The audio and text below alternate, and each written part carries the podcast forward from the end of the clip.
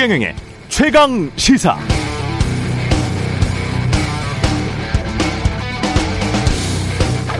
네, 사모펀드 환매 중단으로 2,500억 원대 피해를 일으킨 혐의 받고 있는 장하원 디스커버리 자산운용 대표가 어제 구속됐습니다. 장하원 대표는 장하성 주중대사의 동생. 장하성 주중대사는 문재인 정부 초대 대통령 비서실 정책실장이었는데 서울경찰청 금융범죄수사대가 몇 달 전에 디스커버리 사무실을 압수수색하는 과정에서 이 펀드에 투자한 유력 인사들의 명단과 금액이 적힌 문건을 확보했는데 여기 보니까 장하성 대사 부부가 60억 원을 투자했다 이렇게 적혀 있었다는 것이고 비슷한 시기인 2017년에 김상조 당시 공정거래위원장도 이 사모펀드에 4억여 원을 투자했다는 것이죠. 두 사람 다 공직자로서 법령을 위반한 것은 없다고 주장했습니다만 그렇다고 청와대 정책실장 공정거래위원장으로 재직하면서 우리 돈 좀 벌려보자. 자기 친동생 또는 지인이 하는 특정 사모펀드에 투자한 게 올바른 처신이었는가. 여기에 대해서는 최강시사에서 이미 비판한 바 있고 이제 이 사람들이 다른 일반 투자자들이 그렇게 피해를 당할 때 그냥 똑같이 피해를 당한 것인가 아니면 투자금을 미리 회수해서 피해를 좀 비껴갔는가 여부가 핵심 쟁점으로 남아 있습니다. 역시 그 환매 과정이 불법이 아니었을지라도 만약 무슨 정보를 미리 알고 스스로 환매를 신청해서 자신들의 피해를 최소화했다면 장하성 김상조가 그동안 교수로서 또 대표적 시민단체 활동가로서 쌓아올린 도덕적 외피의 껍데기는 완전히 벗겨져 버린 꼴이다. 이렇게 평가할 수 있겠습니다. 네, 안녕하십니까. 6월 10일 세상에 이익이 되는 방송 최경령의 최강시사 출발합니다. 저는 KBS 최경령 기자고요.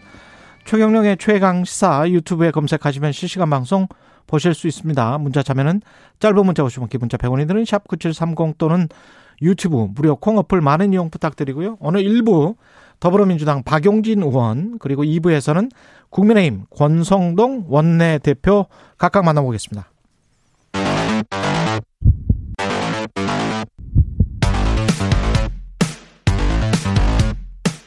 오늘 아침 가장 뜨거운 뉴스 뉴스 unboxing 네 뉴스 unboxing 시작합니다. 민동기 기자 김민아 평론가 나와있습니다. 안녕하십니까? 안녕하십니까? 예, 대구 어제 화재 소식부터 전하겠습니다. 대구지방법원 인근 변호사 사무실 밀집 빌딩에서 방화로 추정되는 불이 났습니다. 경찰이 50대 방화 용의자를 특정을 했는데요. 용의자는 현장에서 일단 숨진 것으로 파악이 됐고요. 어, 화재 당시 건물 2층에서 검은 연기가 보이고 폭발음도 들렸다. 이런 신고가 119에 접수가 됐고 이 불로 건물 안에 있던 변호사 등 모두 7명이 숨졌습니다. 역시 같은 건물에서 50명이 화상을 입거나 연기를 흡입하는 등 부상을 입었고요. 이 가운데 31명이 병원으로 이송이 됐는데 부상자는 모두 경상자라고 일단 대구소방본부가 밝히고는 있습니다. 아, 이번 방화 용의자는요 재판에서 패소한 데 불만을 품고 상대방 변호사 사무실에 인화물질을 들고 들어가서 사무실에 불을 지른 것으로 보고 있는데요. 이 방화 용의자는 대구 한 주상복합 아파트 신축 사업에 투자한 투자금 반환 소송을 냈다가 패소한 것으로 알려졌습니다.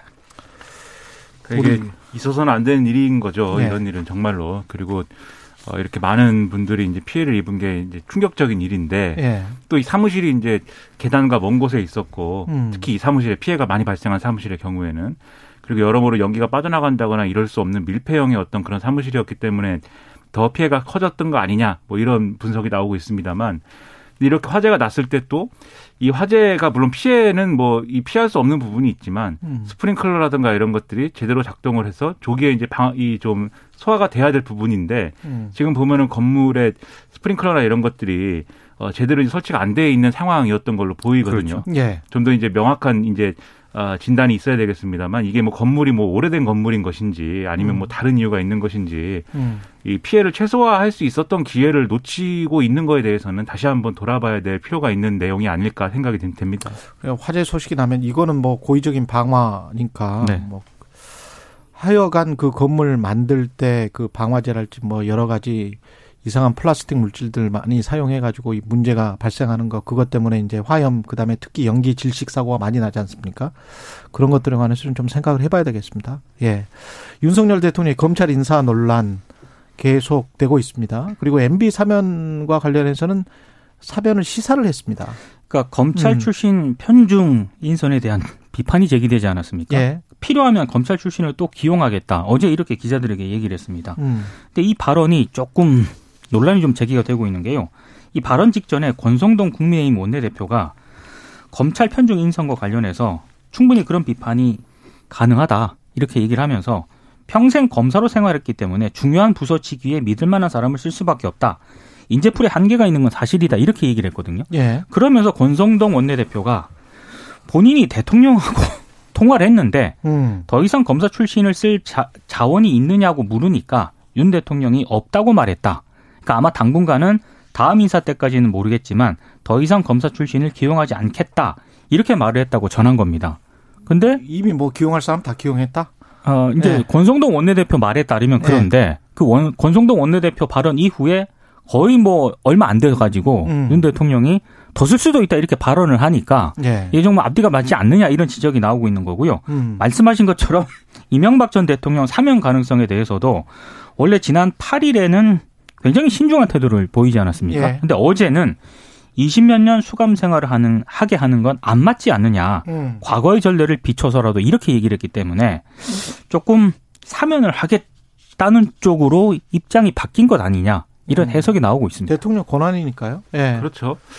이게 이제 이 말씀하신 대로 이명박 전 대통령을 사면할 거냐 문제는 사면을 하게 되면 이제 8월 15일 날 하게 될 가능성이 유력하지 않느냐 이렇게 지금 전망이 되고 있고 그리고 아무래도 이제 이 자리에서도 말씀드렸다시피 시간이 좀 남았네요. 그렇죠. 예. 예. 국민 여론이나 이런 것들이 충분히 이제 수렴되지는 않은 상황이어서 그때까지는 좀 두고 볼 필요가 있다 이런 전망도 나옵니다만 아, 그리고 이제 인사에 대해서도 검찰 편중 인사, 검사 편중 인사 이런 거에 대해서 충분히 지적을 했는데, 근데 전반적으로 지금 어제의 상황은 어, 윤석열 대통령의 이런 좀 뭐랄까요 발언의 논란이 더 큰 것 같아요. 그러니까 발언의 어떤 방식이라든가 성격에 대한 논란이 좀 크지 않나라는 생각이 드는 게 음. 이게 어 이 계속 출근을 하다가 이제 기자들에게 이제 현안에 대해서 이제 이 짧은 어떤 브리핑 음. 내지는 설명을 하는 거지 않습니까? 예. 그런 이게 즉흥적으로 되다 보니까 여러 가지로 이제 논란이 될 만한 얘기들이 많이 나오는데 그래서 이제 이명박 전 대통령 사망과 관련돼서 뭐 20 몇 년을 수감하게 하는 것은 안 맞다. 과거의 전례에 비춰서 이렇게 얘기를 했는데 요렇게 얘기하는 거는 좀 오해의 소지가 있는 거거든요. 예를 들면 음. 20 몇 년 수감하는 게 안 맞는다라고 하면은 그럼 왜 당시 검찰은 이제 뭐 그렇게 구형을 했고 음. 그리고 왜 판결은 뭐 17년인가 그 판결은 왜 나왔느냐에 대해서 음. 우리가 법적인 어떤 부분에 대해서 이제 의문을 가질 수도 있는 것이기 때문에 이런 거에 대해서는 윤석열 대통령이 어 이런 방식이 아니고 어, 좀 어떤 대통령의 사명권을 국민 통합을 해서 활용을 할 필요가 있으니까 좀 고민하겠다든지 아, 이렇게 정답? 좀, 그렇죠. 이런 이제 답을 하는 게 훨씬 더 아, 좋은 것 같고. 옆에서 저 script writer 같은 거를 하실 필요가 연설 기록 비서관 같은 거. 아 근데 저 같은 저 같은 사람이 아니라 저보다 훨씬 훌륭한 사람들이 보좌를 할 거거든요. 예. 그래서 좀 더 이제 충실히 보좌해줬으면 좋겠다라는 생각이 들고 예. 그리고 이런 약식 회견의 좋은 점은 어쨌든 음. 대통령의 생각을 실시간으로 우리가 이렇게 듣고 예. 이러쿵저러쿵 말할 수 있는 이런 게 있 는데 음. 또 대통령 입장에서도 이런 기회를 통해서 어떤 비판이 제기되는구나 언론을 통해서 그렇죠. 그런 것들을 이제 좀 듣고 거기에 대해서 반응해 주는 것도 필요한데 음. 이 자리에서도 계속 말씀드렸습니다마는 할 말만 해버린다. 그렇지 검찰 예. 편중 인사에 대한 비판은 저, 이 정파 불문, 논조 불문하고 모든 언론이 지적하고 있는 사안이라고 말씀드렸는데 음. 지금 며칠째 이제 이 얘기잖아요. 그렇죠. 그런 네. 상황인데도 대통령이 뭐 필요하면 또 인사할 거다라고 얘기하는 것은 논란을 계속 끌고 가는 거니까 음. 이런 점들에 대해서는 참모들이 보좌를 제대로 잘 해야 되지 않을까 그런 생각이 좀 들었습니다. 그 이명박 전 대통령 사면에 관한 어떤 여론 조사를 할지 이런 것도 한번 실시를 해보면 좋을 것 같습니다. 지금 상황은 그리고 사람들의 생각은 어떻게 바뀌었는지. 그렇죠. 예 그리고 한다면 이명박 전 대통령만 하는 게 국민 사면이라는 게 이게 정치인 사면은 특히 국민 통합이랑 거의 같이 들어가잖아요. 그래서 이제 꼭 이 사람만 하는 것인지 아니면 다른 사람들도 해야 되는 것인지 그런 것들도 좀 물어봤으면 좋겠네요. 그게 또 예. 얘기가 나오더라고요. 그러니까 이명박 전 대통령만 사면하기에 부담스러운 어떤 정치적 국면이 있으면 음. 그 부분에 대해서는 지금의 이제 야당의 어떤 사면 대상인 사람들을 끼워 넣는다든지 또는 이제 재개 특히 이재용 부회장에 대한 어떤 사면을 같이 단행한다든지 그래서 8월 15일 날 특별 사면이 대규모가 될 거다라는 얘기까지 나오는데 예. 지금 뭐 예단할 필요는 없는 것 같고 시간이 많이 남았습니다. 그렇죠. 예. 거기까지 봐야 되겠죠 그때까지. 예.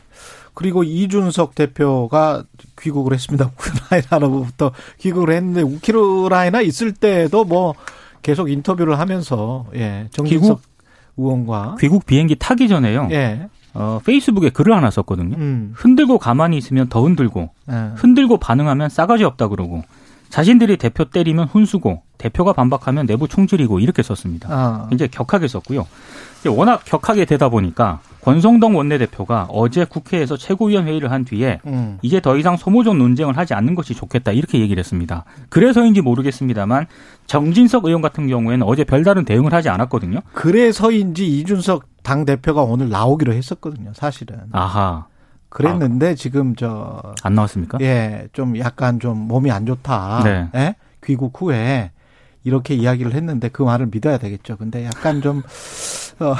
저 몸이 이제 몸이 예. 아무래도 이제 우크라이나에서 이제 장기간 있다가 뭐 예. 오다 보니까 안 좋은 거에 더해서 음. 뭐 몸만 안 좋겠습니까? 그 대신 이제 권성, 권성동 원내대표가 나오는데 권성동 원내대표는 이게 이 싸움을 진화하려고 하는 입장인 그렇죠. 것이고. 이준석 대표 입장에서는 이준석 당 대표가 나오면 또 무슨 말을 할 그렇죠. 것이고. 그렇죠. 인터뷰를 예. 안할 수는 없는 거고 해야 될 예. 말을 할 거거든요. 또. 예. 그래서 정진석 그 의원이 어제 오늘 원래 나오기로 돼 있었어요. 그렇죠. 그러게 말이에요. 나왔으면 재밌었을 텐데. 대응을 하지 않아서 예. 이게 휴전으로 가나 보다라고 다들 생각을 했었거든요. 예. 근데 이준석 대표가 음. 인천국제공항에서 한마디를 더 했더라고요. 뭐 했어요?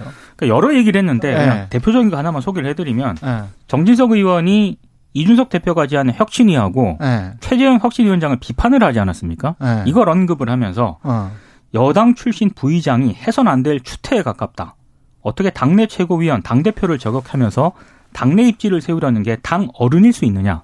격한 발언을 쏟아냈거든요. 뭔가 지금 진행되고 있어요. 지금 저 장재현 의원이 주도하고 있다는 민들레 모임에 대해서도 이준석 당대표가 새 과시하듯이 좋게 볼 이유가 하나도 없는 모임. 이렇게 지금 이야기를 했다는 거죠. 그렇습니다. 민들레 모임이 뭡니까? 그러니까 민들레 모임이라고 하는 게요. 예. 일단 친윤계 의원 한 30명이 음. 어, 윤석열 정부에 대해서 뭐 고언도 하고 여러 가지 이제 당정 그리고 대통령실과의 원만한 협의 등을 위해서 뭐 이렇게 모임을 추진하겠다 아마 이런 건가 봅니다. 예. 네. 근데 그 취지는 충분히 이해는 합니다만 이준석 대표도 지적했듯이 아니 지금 흔히 말하는 당정 협의체 어. 대통령실까지 포함한 있, 있잖아요. 이게 있는데 네. 이런 약간 개인적인 모임 같은 거를 만드는 게 뭔 이게 의미가 있는지 모르겠다라는 그 취지로 얘기를 했고 정책위장 다 있는데 그렇습니다. 그러니까 한마디로 네. 언론들의 해석을 보니까 네. 흔히 말하는 친윤계가 네. 좀 모여가지고 세력화 만들기에 좀 나선 것 아니냐 이런 해석을 내놓고 있습니다. 그러니까 이게 이준석 정진석 갈등은 정진석 의원한테 좀 불리해요 지금 상황이 그렇죠. 왜냐하면 네. 당 내외에서 나이도 훨씬 많고 어. 경력도 오래된 어, 최다선 최, 최다선이에요. 그렇죠. 최다선의 네. 국회 부의장까지 지낸 인물인데 이준석 대표하고 이렇게 갈등 구조를 말 한마디 한마디씩 반격해 가면서 가져가는 게 좋은 모습 아니다. 이 지적이 있거든요. 이준석 대표가 그걸 알기 때문에 이 정진석 의원을 더 공격하고 더 심한 얘기를 하는 건데 자기한테 음. 유리한 이제 지형이라고 이제 보는 거죠. 예. 그리고 여기에 더해서 이준석 대표가 이런 방식으로 하는 거에 대해서는 이미 사실 국민의힘 내에서는 익숙해졌거든요. 음. 별로 새로운 모습도 아니고 놀랄 일도 아니기 때문에 싸워봐야 정진석 의원 손해니까 이 전선은 이렇게 정리가 될 것 같은데 네. 문제는 이거는 이준석 대표도 알고 있을 텐데 이건 일종의 뭐, 어, 뭐랄까요.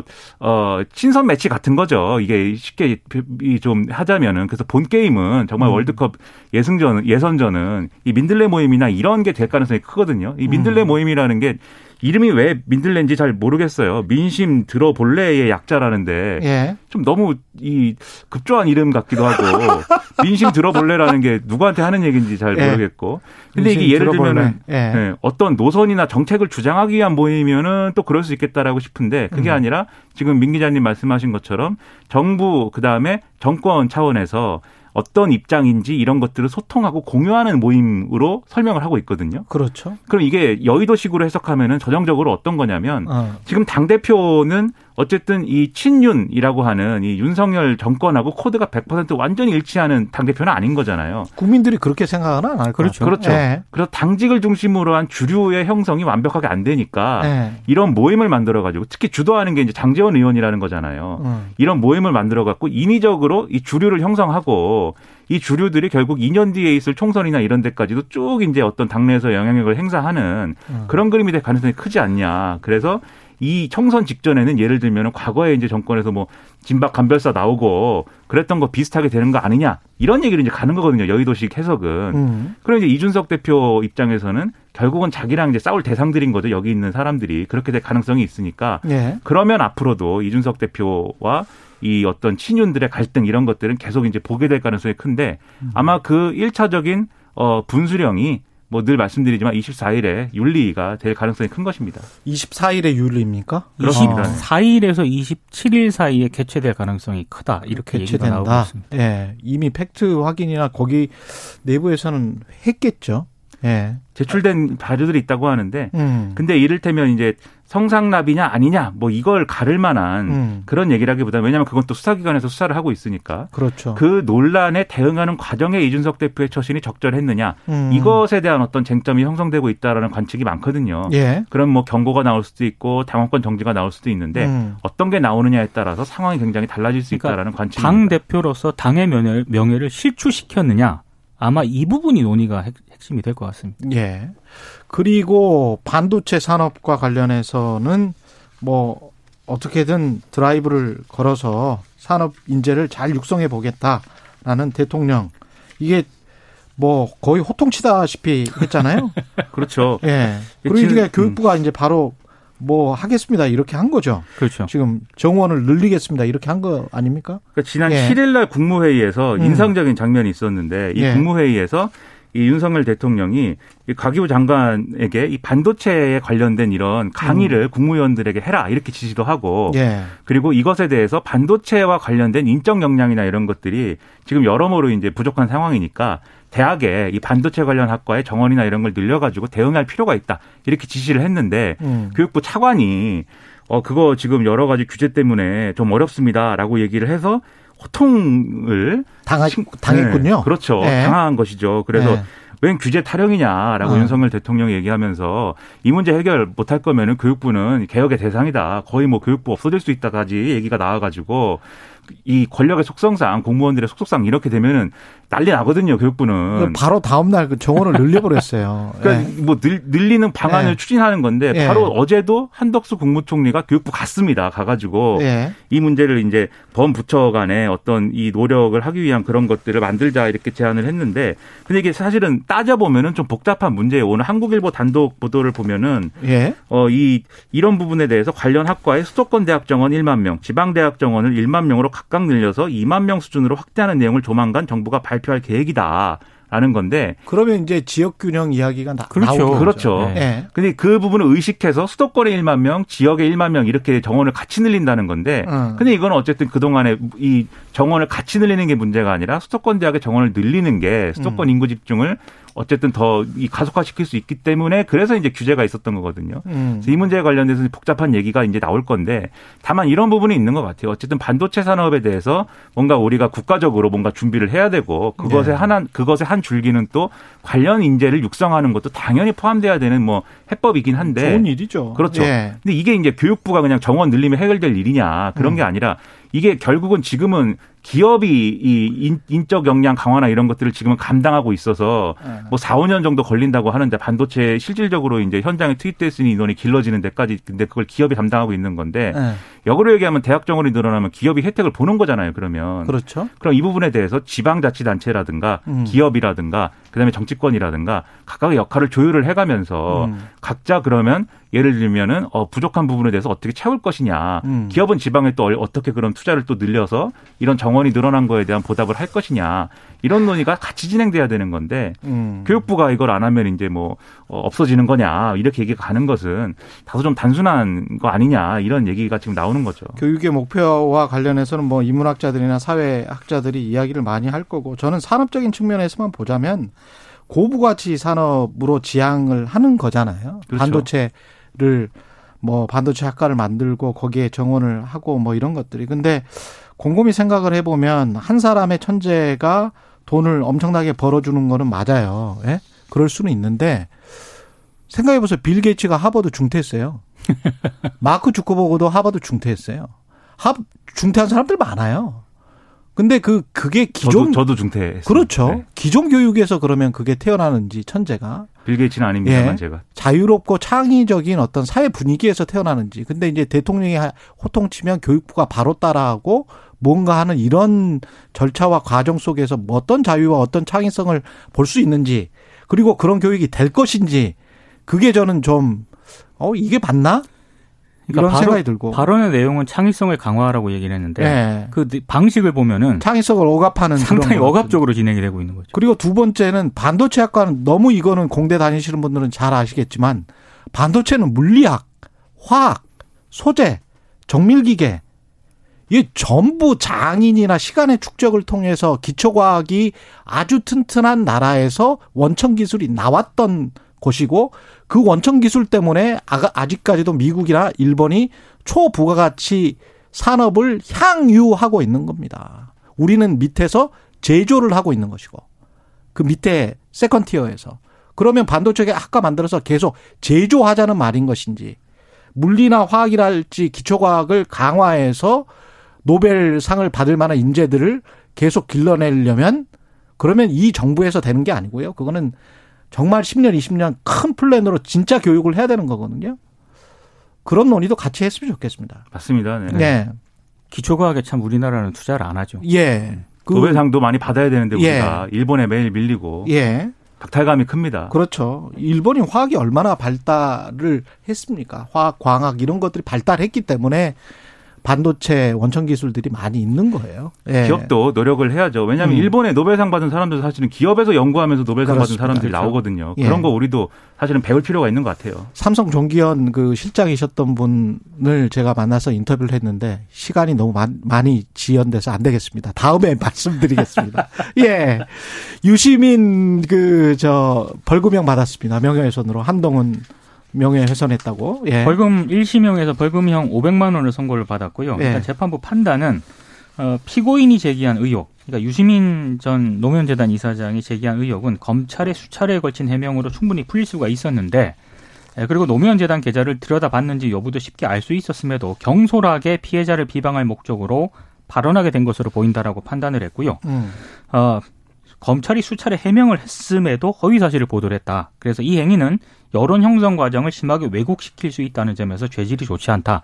이렇게 판단을 했습니다. 다만 어제 재판부가 당시 보도와 녹취록 등을 통해 피해자가 피고인의 뒷조사를 하려고 한다는 의심을 할 만한 사정이 있었다라고 일단 얘기를 했고 그래서 해당 사안이 공적인 관심사인 점, 사과문을 게시한 점 등을 참작을 했다고 양형 이유를 밝혔는데 예. 유시민 전 이사장은 재판이 끝난 뒤에 항소 의사를 밝혔습니다. 음. 항소하고 뭐 하는 거야 자신의 이제 방어권 행사니까는 저는 뭐 그거야 당연한 일이다라고 생각을 하는데 사실 유시민 유시민 전 이사장도 지난 정권에서 이제 본인의 어떤 발언이나 행동이나 선택 이런 것들에 대해서 반성적으로 좀 돌아볼 필요가 있다고 보이고요. 그래서 이런 것들에 대해서 법적 책임을 져야 되는 문제가 당연히 있다라고 생각을 합니다. 근데 결과적으로 이 소송을 하고 있는 게 누구가 누가 승자냐 저는 이런 의미도 들거든요. 네. 지금 한동훈 장관이 이 소송을 통해서 이제 유시민 장관이 유죄가 나왔다고 해서 음. 뭐 지금 득이 되는 거냐 저는 그렇지 않고 오히려 지금 어쨌든 정권이 바뀌고 바뀌었고 한동훈 검사가 장관이 된 상황이기 때문에 음. 국민들의 시선도 많이 좀 달라지는 것 같아요. 그래서 점차. 예. 그렇죠. 이게 결과적으로 이런 소송들이 이거 말고 예. 또 손해배상 소송이 있는데 예. 이런 소송들이 오히려 한동훈 장관과 정권에는 부담이 될 수 있다. 왜냐하면 그림이 좋지 않지 않습니까? 그 최후 진술에서도 2년 2개월 동안 지금 휴대폰을 뭐 비밀번호를 못 하고 그 거기에 어떤 게 들어 있을지 모르는 것인데 진실을 알고 지금 이런 재판을 하는 것이냐 이런 이야기를 했잖아요. 그렇습니다. 그렇죠. 그리고 예. 이게 뭐 결국 이, 이 재판 자체는 이제 뒷조사와 음. 관련된 것이지만 음. 채널 A 사건이라든가 그다음에 고발 사주 의혹이라든가 이런 있죠. 것들은 예. 재론될 거거든요. 그래서 이 재판이 음. 나중에 가면은 좀 뭐랄까 곤혹스러운 상황으로 될 수도 있겠다. 저는 그런 생각이 좀 들었습니다.